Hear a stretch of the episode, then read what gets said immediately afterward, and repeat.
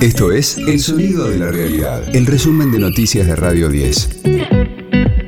Hoy es viernes 6 de enero, mi nombre es Karina Sinali y este es el resumen de noticias de Radio 10, El Sonido de la Realidad. Se complica la situación de los rugbyers acusados de asesinar a Fernando Baez Sosa. Durante la cuarta jornada del juicio, un testigo reveló que Máximo Thompson remató a patadas en la cabeza a la víctima. También declaró la joven que le realizó reanimación a Fernando luego de ser brutalmente golpeado. Virginia Pérez detalló la situación en ese momento. Bueno, yo había ido a Lebric y cuando vi que había un quilombo enorme adentro decidí irme.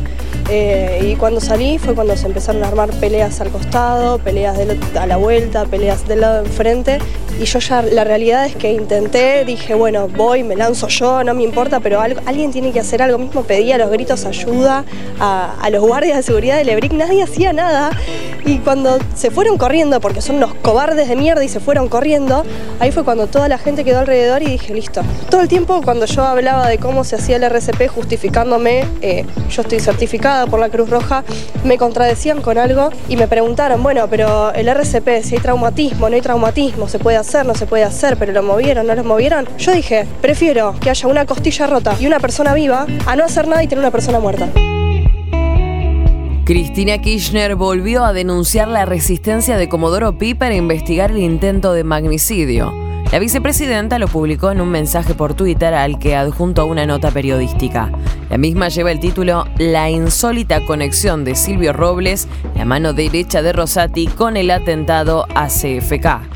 Por su parte, Alberto Fernández renovó sus críticas contra los jueces de la Corte, contra los que impulsa un juicio político. Evita vivió en un país en la que los únicos privilegiados eran los niños. Hoy estamos en un país donde los únicos privilegiados son los jueces. Pero vamos a volver a ser un país donde los únicos privilegiados sean los niños y las niñas. De lunes a viernes, desde las 16, escucha a Juan Di Natale. Segunda dosis. En las tardes de Radio 10. Procesan a empresarios y exfuncionarios del gobierno de Macri. Es por presunta defraudación en la contratación de una campaña publicitaria de sitios turísticos para la Semana Santa de 2016. La misma se realizó en su momento por más de 10 millones de pesos. Se detectó que no hubo una competencia entre tres empresas, sino una suerte de coordinación para obtener la adjudicación de la campaña. Marcelo Gallardo podría dirigir a Cristiano Ronaldo.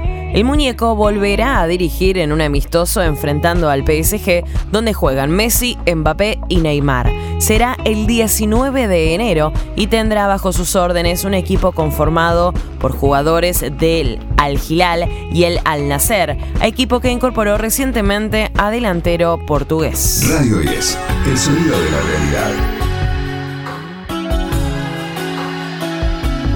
Peter Gabriel presentó un adelanto de su primer álbum con material nuevo en 21 años.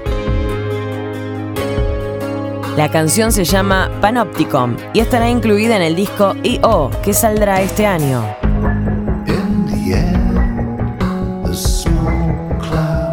El single fue editado con la primera luna llena del año y se conocerán otros con cada nuevo ciclo lunar.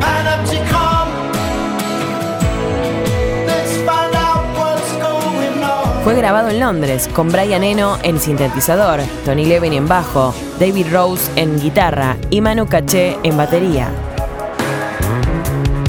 El ex cantante de Genesis saldrá de gira en mayo por Europa y Norteamérica.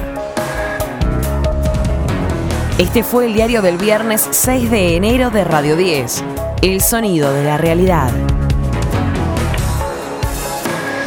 El resumen de noticias de Radio 10. Seguimos en redes y descarga nuestra app.